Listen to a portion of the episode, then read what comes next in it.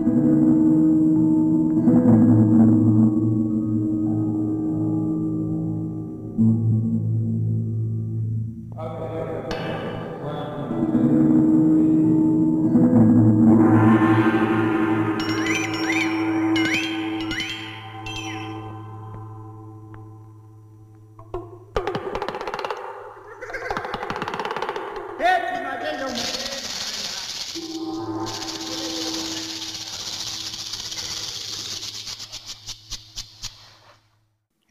happened again. Queen is dead. Are you are you hedging your bets now? Yeah, I'm just going to keep saying it, and eventually it'll be true. This is what happens when we record things early. It it uh, Yeah, it incentivizes you to make predictions for the future. Yeah, I'm like this podcast, Criswell. I've got so much to, to say from the world of tomorrow. Yeah. The world of tomorrow. Oh, there was a body we forgot last week.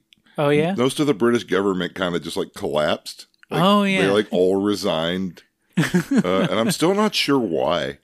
I don't exactly like. There have been a bunch of like I don't keep up with a ton of British politics, but they've been in some real hot water. The Tories, who are uh, kind of like I guess the posh bad guys of Britain, uh, just been partying and just fucking around a lot. But I don't think any of that's what triggered this, and I'm not 100 percent sure what happened that I think somebody appointed somebody who had some sort of controversy about sexual assault or something. I don't know that. Somebody told That- me that was you something that a I- uh, girlfriend that looked like a boyfriend. Is that what happened? Yeah, I think so. I don't. I don't actually know. I like heard half a hint of something and never investigated it more. No, our we have our own collapsing country to handle. I'm sorry, Great Britain. Uh, I'm good not. luck. yeah, Godspeed. Um, one day, the Queen will be dead, unless, unless she has the nine lives of a wet pussy. That's right. And then she'll perhaps have as many as eight lives left. Oh no, she's gonna outlive me. No, that'd be the nine lives of a dry pussy. Mm. Yeah, I don't know when the last time she got action was. It's probably been a while. I would imagine. I don't, I don't know. It, it makes me wonder. I think that they're using dark spells to keep her alive. That, that would make a lot of sense, yes. I don't know why. I don't know what the, they they'd get a new one. It's not like you have to keep the same like that's you don't have to just have the same queen all the time. Right? If she died, if she dies, she dies. you know, you get I- a new one. That's the that's the thing. That's why you have that's the whole thing, right? I guess so. I don't know. They're royal, and there's there's people. They have children. The children take over. They would have a king. They wouldn't have a queen. I don't know how it works. I don't know. There, I think there's a line of succession, but I don't know in what order it is, or really enough about most of them to really draw any conclusions that would matter. They have a minister of leveling up. Oh yeah, Yeah, uh, because they love video games so that so makes much. sense. Yes, but since that country's just gone now, Right? uh, we should stop talking about them and start talking about an Abel Ferrara classic. Yes. Uh, so Abel Ferrara, the uh, loved and uh, adored. Brandon has just been shot. All right now. All right now. Nine Lives of a Wet Pussy was uh, Abel Ferrara's first film, the uh, famed director of Driller Killer, amongst many others. Yeah, uh, Miss 45. yeah, Bad Lieutenant. Yeah, yeah. He did a black and white vampire film that I can't remember the title The of. Addiction. The Addiction, yes. Um, uh, King of New York, I believe, with Christopher Walken. Excellent. I haven't seen most of them. That's okay. I would say he's probably one of the bigger directors that we found. Yeah, And uh, this was his directorial debut. Yes, as far as like a full length film is concerned, this was his first completed movie, uh, and predates Driller Killer by about three years. So, Yeah. but it definitely has a different feeling from his next movie. It definitely does. It is a uh, it's a film. It's a pornographic film that's a kind of ambitious in It a is. way that uh, a lot of debut pictures by uh, adult directors usually aren't. Um, I would say it's a bit more artful than the William Lustig film we saw. I Okay, think, yeah. I think that, but the story wise, I think it gets a bit more ambitious. It's a pretty interesting little film, to paraphrase Boss. Yeah. Yeah.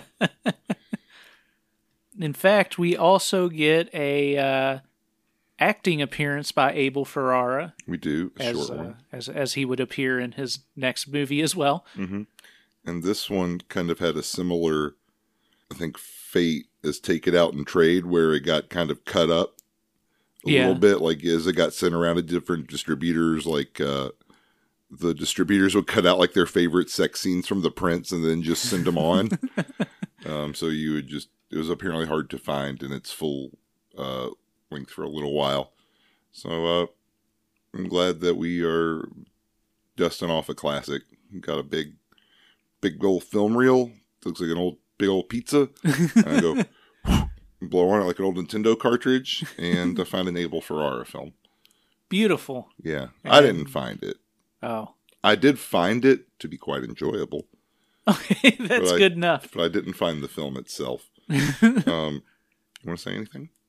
Well, I will say that most of the actors and actresses in this film were in nothing else. Mm-hmm. Uh, there are a few that had additional roles in some of Abel Ferrara's movies, and a, a few that had like a role here and there in other stuff as well. Um, I think this is the only appearance in a pornographic movie for. I looked and I think it was like almost everybody, except for Tony Richards, who uh, had quite a run on adult films. But yeah, this is mostly a cast of uh, people making their film debuts, and what a film to debut in. Mm-hmm.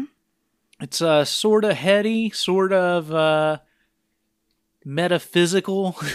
Yeah, it has a bit of that to it in a way that's a little confusing. but at the end of the day, it's really about two women in love. It's a good thing we have nine lives to spend figuring it out. Yeah, because it doesn't seem like they're going to get it figured out on the first one. No, us either. No, we're we're down quite a road at this point. Yeah. There's Well, no let's real saving it. Well, let's uh, take a quick break and walk a couple miles down the road. And Okay. See where we are when we come back. That sounds good. Maybe we'll have gotten it. We'll get it and then we'll come back. We'll get it. We'll bring it to you. We'll present it to you on a plate, and we'll say, "Here to you, like a big pizza, is Abel Ferrara's Nine Lives of a Wet Pussy."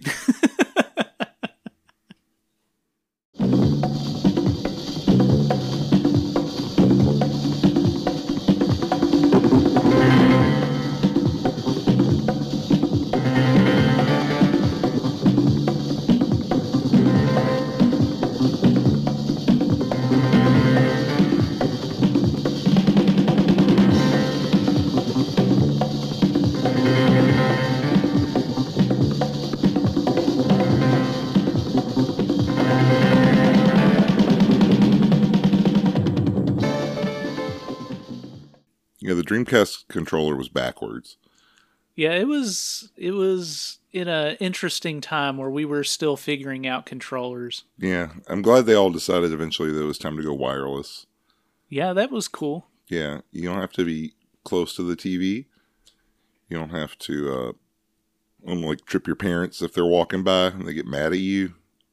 You know, in uh, Japan, the original Nintendo, the controllers were wired to the system, and they were only like three or four feet long. So you had to basically, it was designed for you to be sitting on the floor in front of the Yeah, TV to play. sure.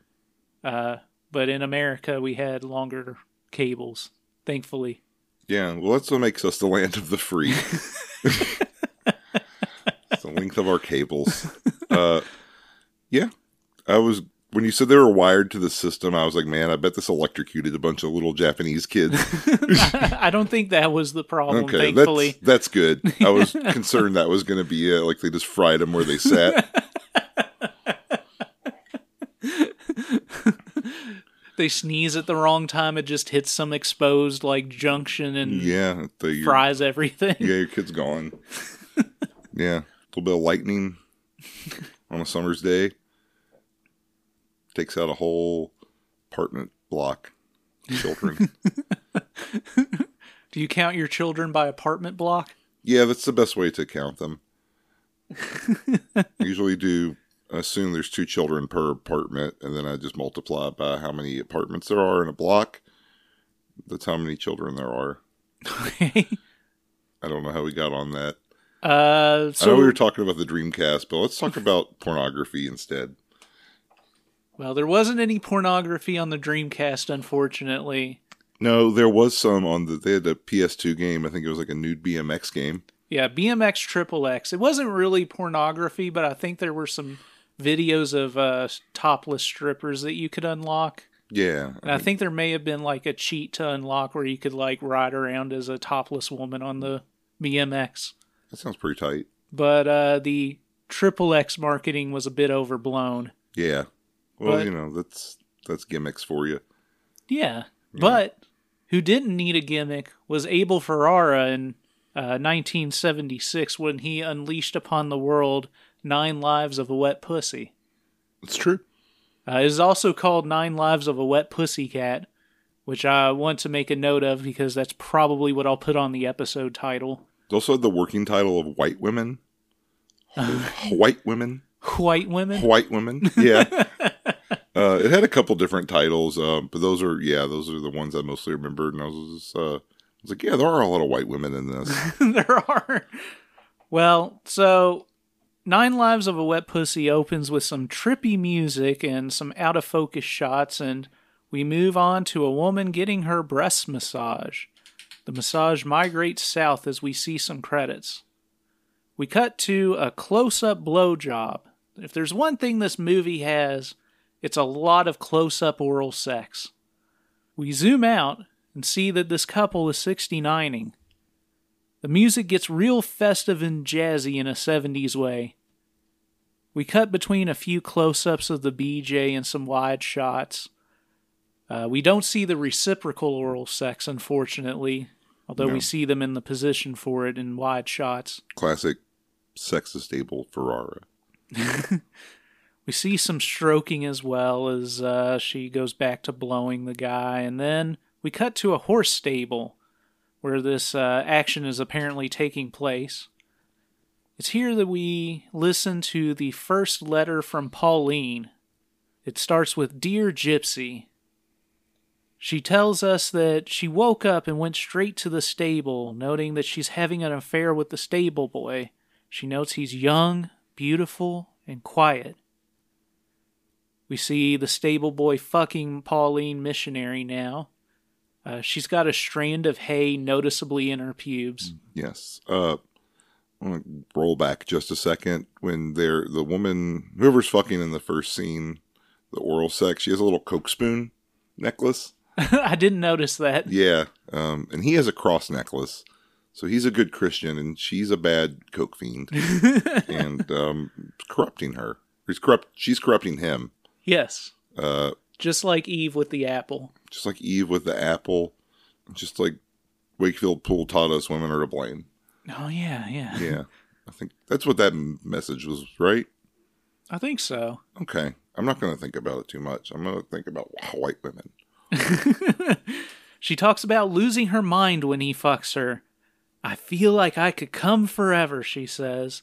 It's all I can do not to scream out and wake everyone. We continue to see this pipe getting laid for quite some time with some close ups of her facial reactions and uh, some close up penetration shots. This continues for a bit with her speaking French to him as he's railing her. The music ends after a while and some horse sounds kick in. She says, Then when he comes, when he comes, oh God, I love it when he comes. We see the stable boy pull out and come. Pauline ends saying Gypsy needs to learn to love men again as we transition to Gypsy reading this letter out loud. It's kind of a rude thing to write to your friend, I think. Yes, Gypsy would agree. indeed she would. Gypsy says Pauline is really just a child. All she does is have intercourse all day long and write her letters. This is her way of saying, I'm there with you. Gypsy takes a big draw off her huge ornate pipe. She says all she has are the letters and the opium. I wish I had some opium. I'm happy you don't. You don't need any opium in your life. I would love to just recline on like a, a sofa with an opium pipe while we record this podcast. it would be quite delightful. Gypsy leans back and starts talking to Pauline. I would wear a yellow silk suit Yeah, she and I would have this long pipe full of opium. and one of your cats would light it for me, I believe. That'd be cute. that would be cute. Yeah. So let's get me some opium. We're gonna need some more patrons at patreon.com slash raincoat report if you're gonna start smoking opium while we record. Hmm. You, you you heard him, folks. Let's make this dream come to life. We're gonna have to send that cat to school to teach him how to use a lighter. Gypsy starts talking to the camera, but talking to Pauline. She asks, Have you ever imagined your men have had me as they've had you?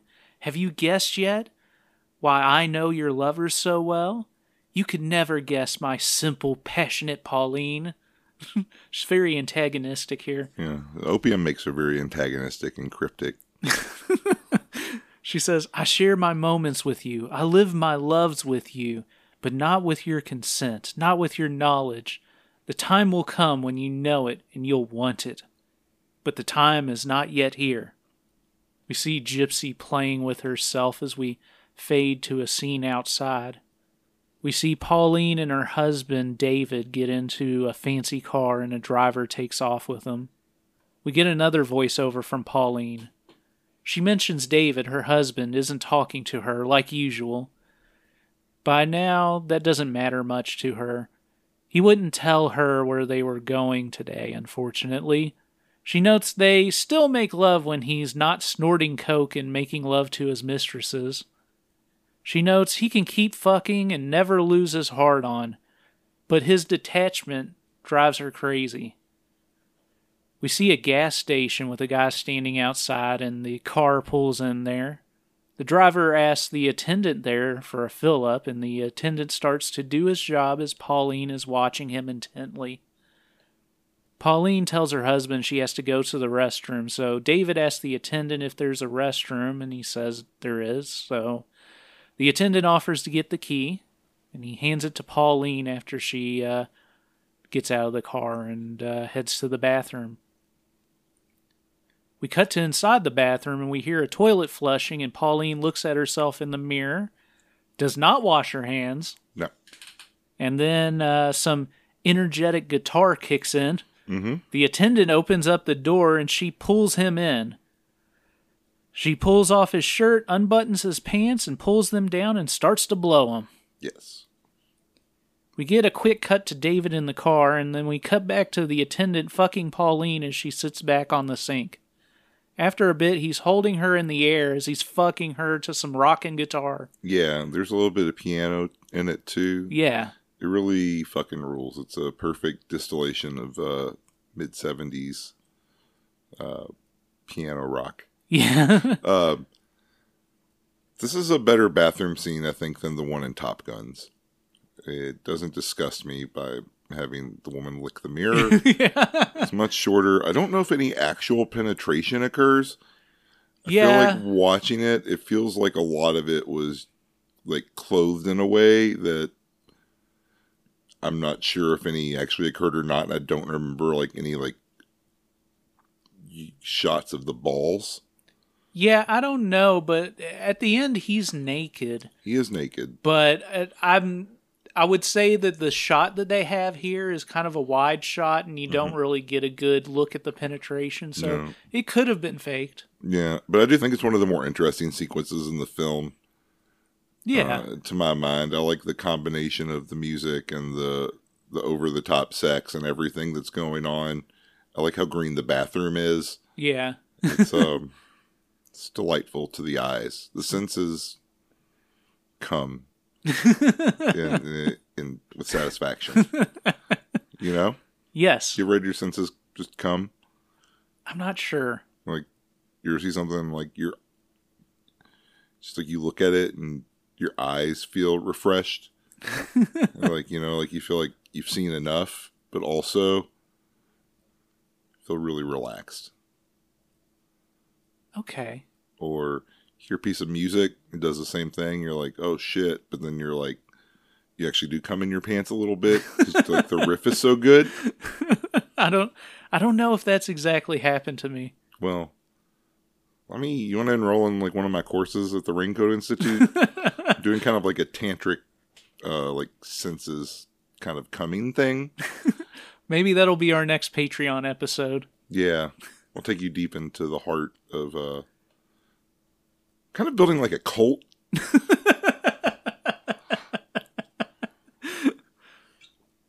it's pretty great. You should really just come check it out one night. we usually do it like on a Wednesday. Oh, good. Yeah, it's Hump Day. they don't know that. I haven't told them that. But I'm like psychologically like prepping them, priming them for it. Eventually, they'll they'll they'll get it, and it'll just be like, and they'll be under my command. then I'll send them to kill. I didn't realize we were escalating that far. Well, You've gone full Manson. yeah. Thank you for your generous donations. Do you want to talk about this movie again? So, yeah, this bathroom fuck continues for a bit, and then we cut back to Gypsy, who's masturbating. Uh, we cut to Pauline, and she appears naked in this white light room as uh, Pauline is moaning in the overdubbed audio. We get lots of close ups of Pauline's face and muff, and some shots of her tits as she uh, moves in different positions and gyrates. We cut back to Gypsy seemingly having an orgasm, and then cut back to Pauline leaving the gas station bathroom, uh, leaving the naked attendant in there. We see Gypsy draw some tarot cards, laying out three cards as she notes in the Hungarian fashion. That's how Dracula would do it.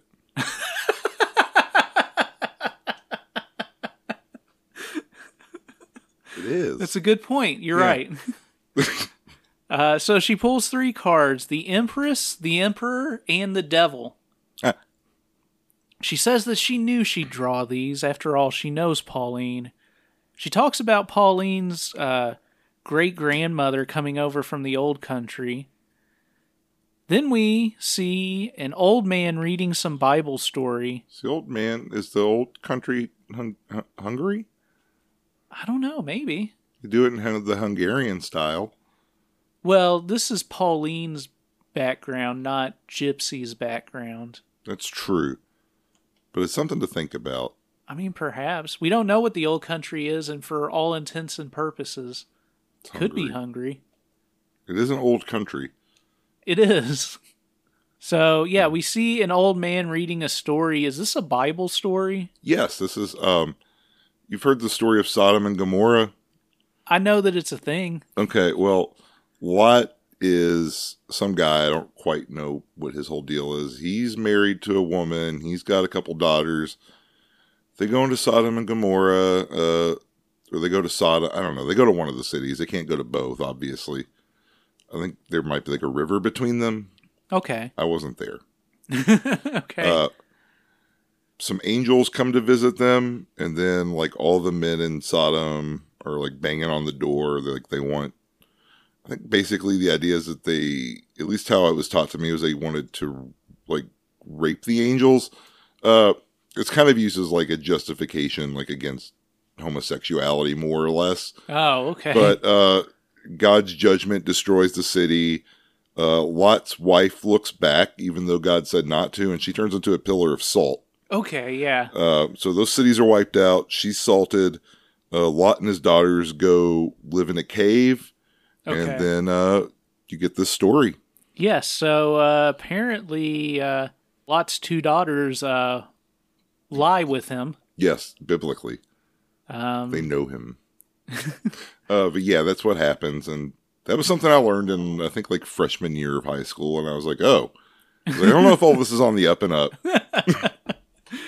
Uh, so this what we're seeing is Pauline's great grandfather and her grandmother and her I guess great aunt, her grandmother's sister. Yes, Um, we see the great grandfather yelling at the youngins at the table as they're bringing him more wine. Uh, he finally gets trashed on wine and passes out at the table. Mhm. So the girls drag him off and into bed. yeah, In- that's exactly like they learned from the Bible. Yes. That's what you're kid you're teaching your kids. you send them to Catholic school. yeah, they're going to turn out like Jeremy. Yeah. Look at me. Just look at him. Well, don't look. You can't look at me. but hear my cry. Ugh. I don't like it. Gypsy says in narration, they knew by instinct what they had to do. They take off father's pants, and Pauline's great grandmother, or grandmother, rather, starts to blow her great grandfather. After a bit, she starts to ride Daddy's cock. Oh. Gypsy says she makes sure after she satisfied herself that the younger sister had a chance, and we see just that with the younger sister blowing him. In narration, Gypsy says, until sunup, the girls continued to satisfy themselves. She notes that he never woke up and they kept the secret to themselves. Gypsy starts rambling, saying, The past appears again in the future. She explains that Pauline has a lover. God, I want some opium. Sounds great. Pauline has a lover, a Nigerian princess, who is credited as Nikala. I don't. I don't think they refer to her by name. Nigerian princess. Like the scam? I think so. She was getting scammed. Yeah. She's getting scammed by this Nigerian princess. Well, Gypsy notes in an interesting uh, comment. I was afraid of that black bitch. Yes. Uh, Gypsy, as you may have guessed by now by her name, is racist as hell. she continues to talk about telling Pauline things in her sleep and shit. she is, yeah, definitely on her opium trip. We see Pauline and Nicola making out together naked and starting to fondle each other. We see them moaning and fingering each other a bit. We cut to Pauline eating a pear, and uh, Nikala talks about having nightmares from the first time. She starts telling a story about how she left Pauline's apartment one night, and then we see a man is chasing her in a flashy 70s pimpish outfit. yeah, there's some real good funk going on in the background as he chases her. Yes, uh, and uh, another guy joins him, and they chase after her as she tries to get away. Uh, at first, she's kind of being subtle and kind of glancing back, but as time goes on, she gets more urgently uh, running. We see them chase her into a building and catch her on a staircase where they slam her head against the steps and start to undress her. He, this is the most Abel Ferrara thing about this film. Yes, it's very Miss 45. Yeah. She grabs a broken Coke bottle and slashes one of them in the face and runs off.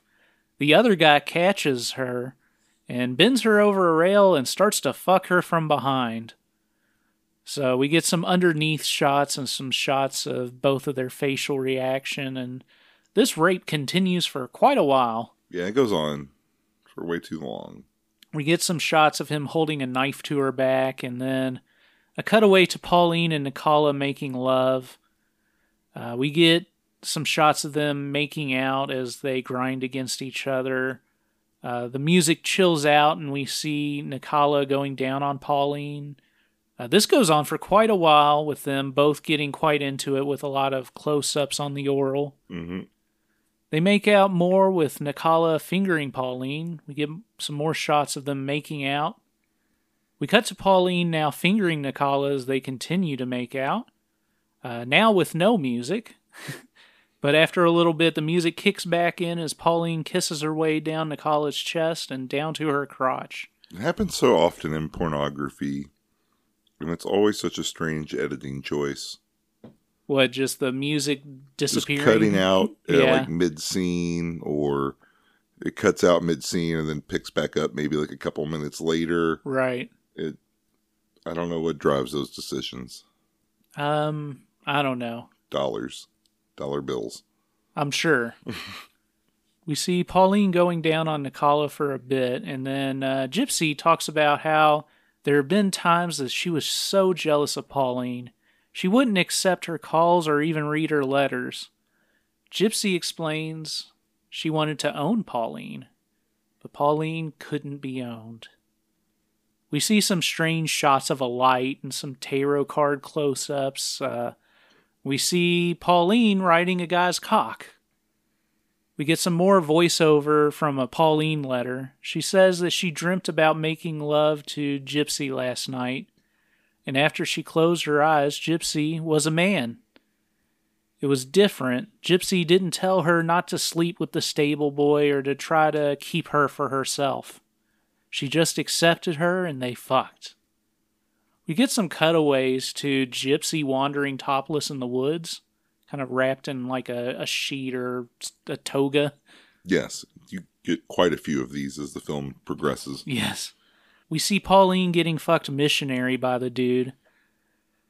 She says in narration, You were kneeling above me, driving your body into mine. It was the first time you knew what I wanted, and you didn't let anyone come between us. I gave myself to you, and you took me and kissed me, and kissed me, and kissed me. And this continues and fades out. We see the guy going down on Pauline. She says, Then you started to bite and sink your teeth into me, and she talks about how it felt so good. We get more shots of Gypsy wandering topless in the woods, and Pauline is sucking and licking her partner's balls. Uh, beautiful ball licker, of course. Of course, back OGs, remember. We get lots more close up oral, and uh, the male gypsy in this scene finally comes in Pauline's mouth. Gypsy's wandering more in the woods, and we see some close up masturbation. I'm gonna get you canceled for saying gypsy so many times. I'm gonna put a supercut together. Great. Yeah, you're over. that's how I. Com- that's how I. Com- that's how I seal control over the students at the Raincoat Institute. Is I just get rid of you, and then I'm the only authority they have. Shit. Yeah, your calm, steady hand is no longer needed. Damn it. Yeah. So Do you have dirt on everybody else? Is that your thing? I got a- dirt pretty much everywhere. like on my person, in my bed, little crumbs everywhere, you know? oh, yeah. Dirt and soil. but yeah, I've got it. I get it everywhere because I don't, I'm disgusting. you know? Yeah. We cut to a close up of a guy coming on a woman's ass and rubbing it in. Gypsy says, I tried to fight the desire, but without coercion, she wouldn't return. No, I must succumb to it. She must succumb to it. We see Gypsy burning the letters in a pot.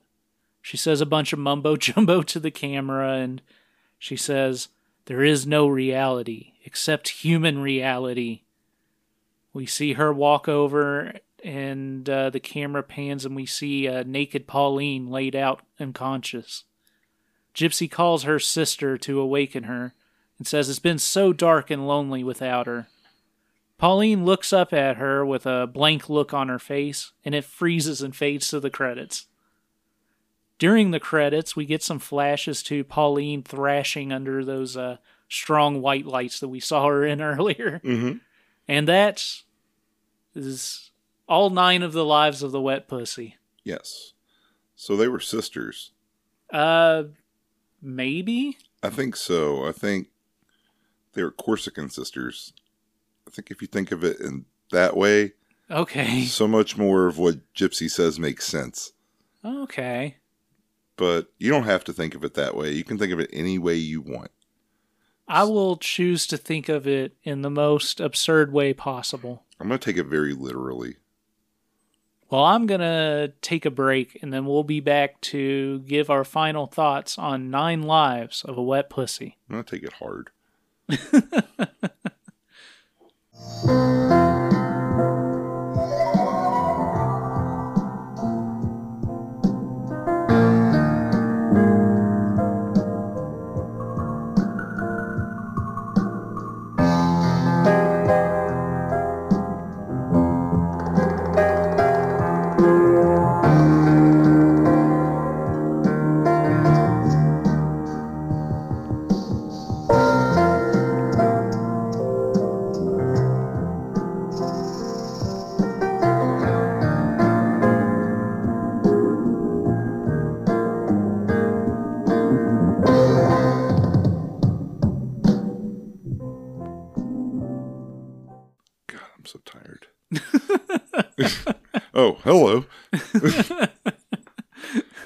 Haven't you been awake for like four hours? I've been awake for, it was it, it's six o'clock? I've been awake for about six hours. Okay.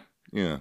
I woke up at, I go to bed late, wake up late, just living the life that a man would live. I think we're on very different schedules because I have like old man hours Yeah. where I wake up at 5 a.m. So I go to bed at like 10. Yeah. I'm always sending you text messages. I don't get responses to until about five or six in the morning. Right?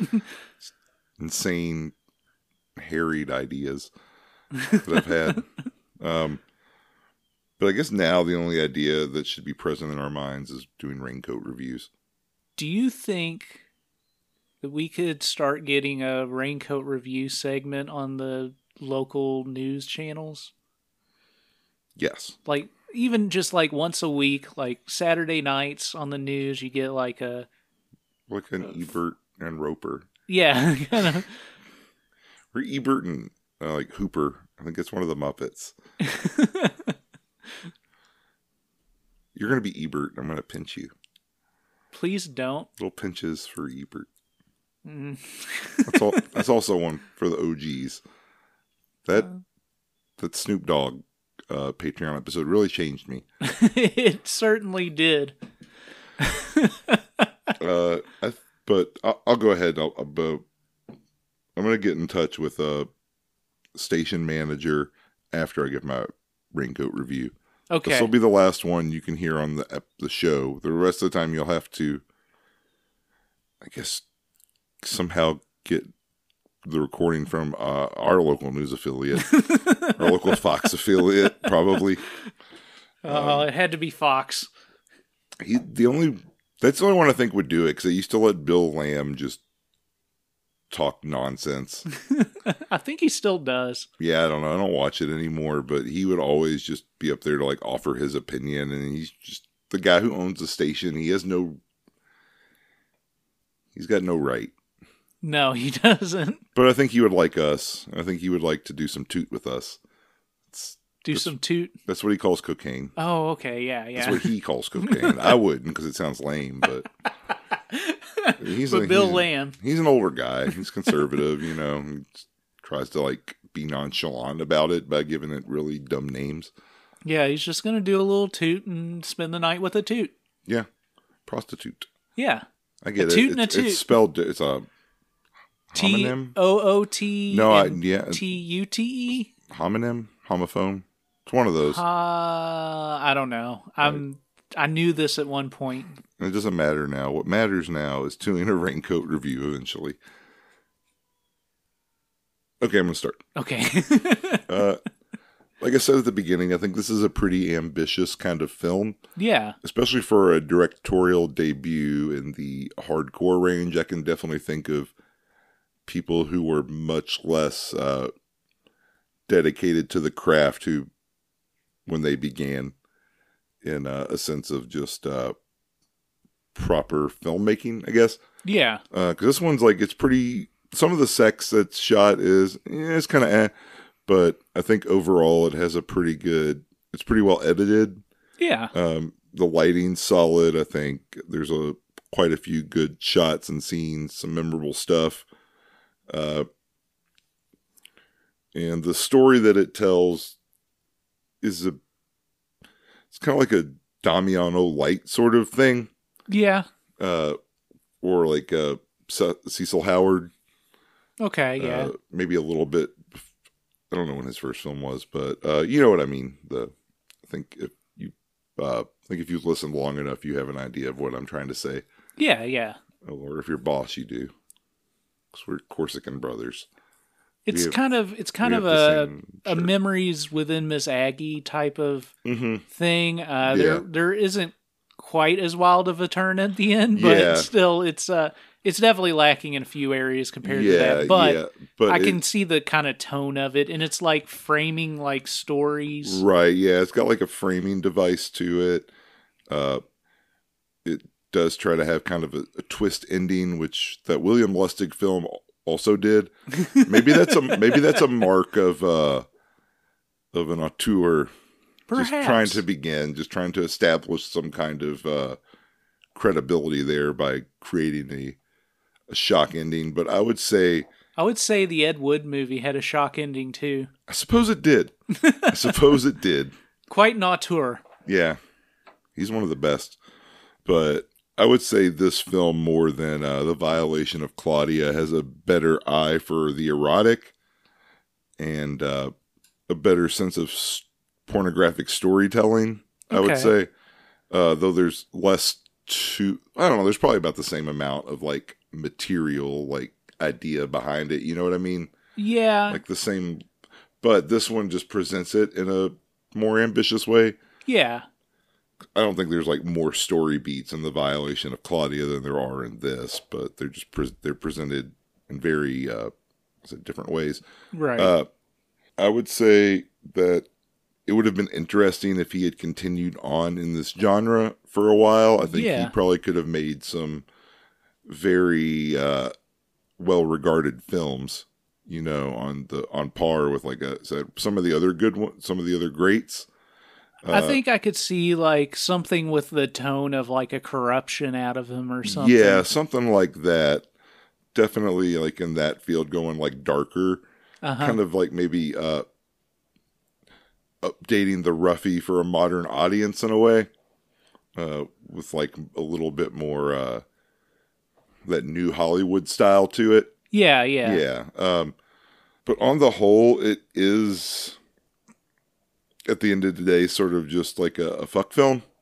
Like there's not a ton to it. yeah, yeah. and uh, I don't think my attention was as fully devoted to it as something like Take It Out in Trade. There's more time for your mind to kind of wander off Sure. um, in that sense. But like, it's not a bad debut at all. I would say it probably ranks at about three for me overall.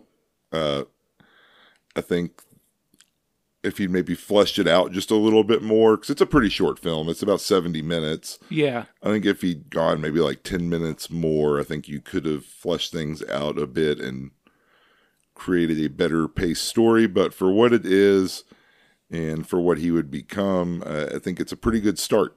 Yeah. I think that it was a, a fun little movie. Yeah. Um, yeah, I would say that there are some good technical merits to this film. I think that it's well shot. I think that the editing is interesting. Like, it has a good pace to it, and uh, it does like kind of play a bit with like showing you different things at the same time. But unlike with uh, Take It Out in Trade, which feels more like just kind of a a smattering of things being thrown at the camera a lot of the time or thrown to the viewer. Right. Um, this is more like thematically straightforward and Yeah. It's a lot more consistent as far as, um, like I would definitely regard this as kind of like a drama piece. And it- it has that that tone throughout. Like it doesn't like vary and uh in unpredictable ways. Like everything is pretty straightforward.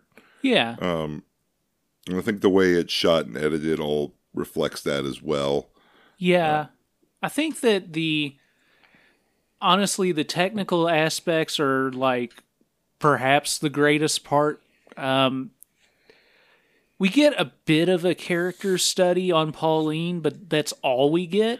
Yeah, it's like I mean, we learn a little bit about Gypsy. you get fragments of stuff. And Right. That, the, the movie does feel like that way because it is very episodic. It feels fragmentary in a lot of ways. Like it's not quite complete, right. which I think is what I was trying to get at earlier. And that kind of that's kind of where it stumbles for me. yeah. Um, I think those episodes could have been better linked in some way. And I said like I think maybe like an extra ten or fifteen minutes. You probably could have gotten that through. Yeah, yeah. But I do like that it it doesn't drag.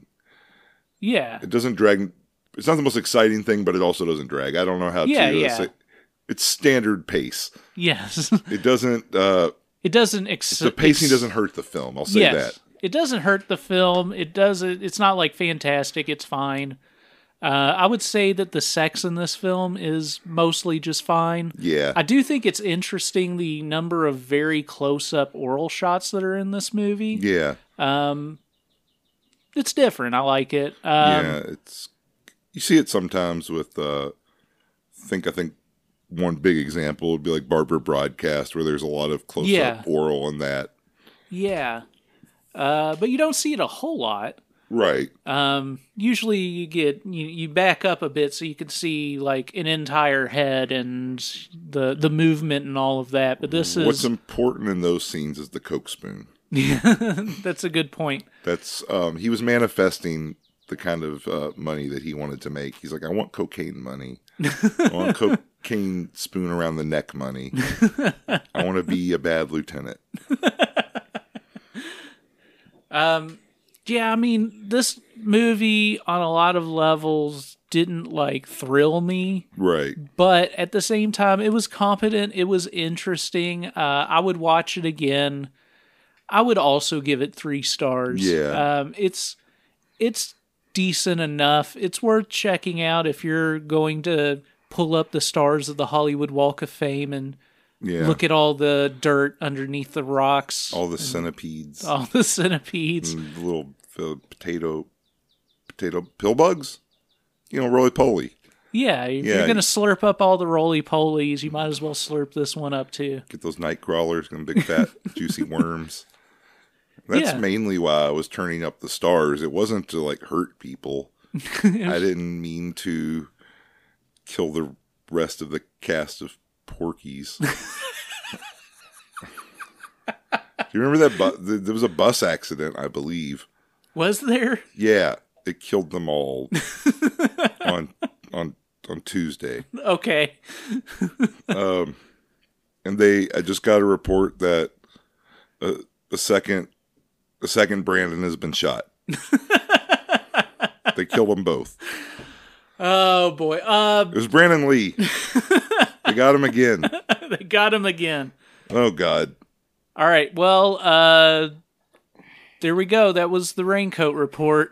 Sorry.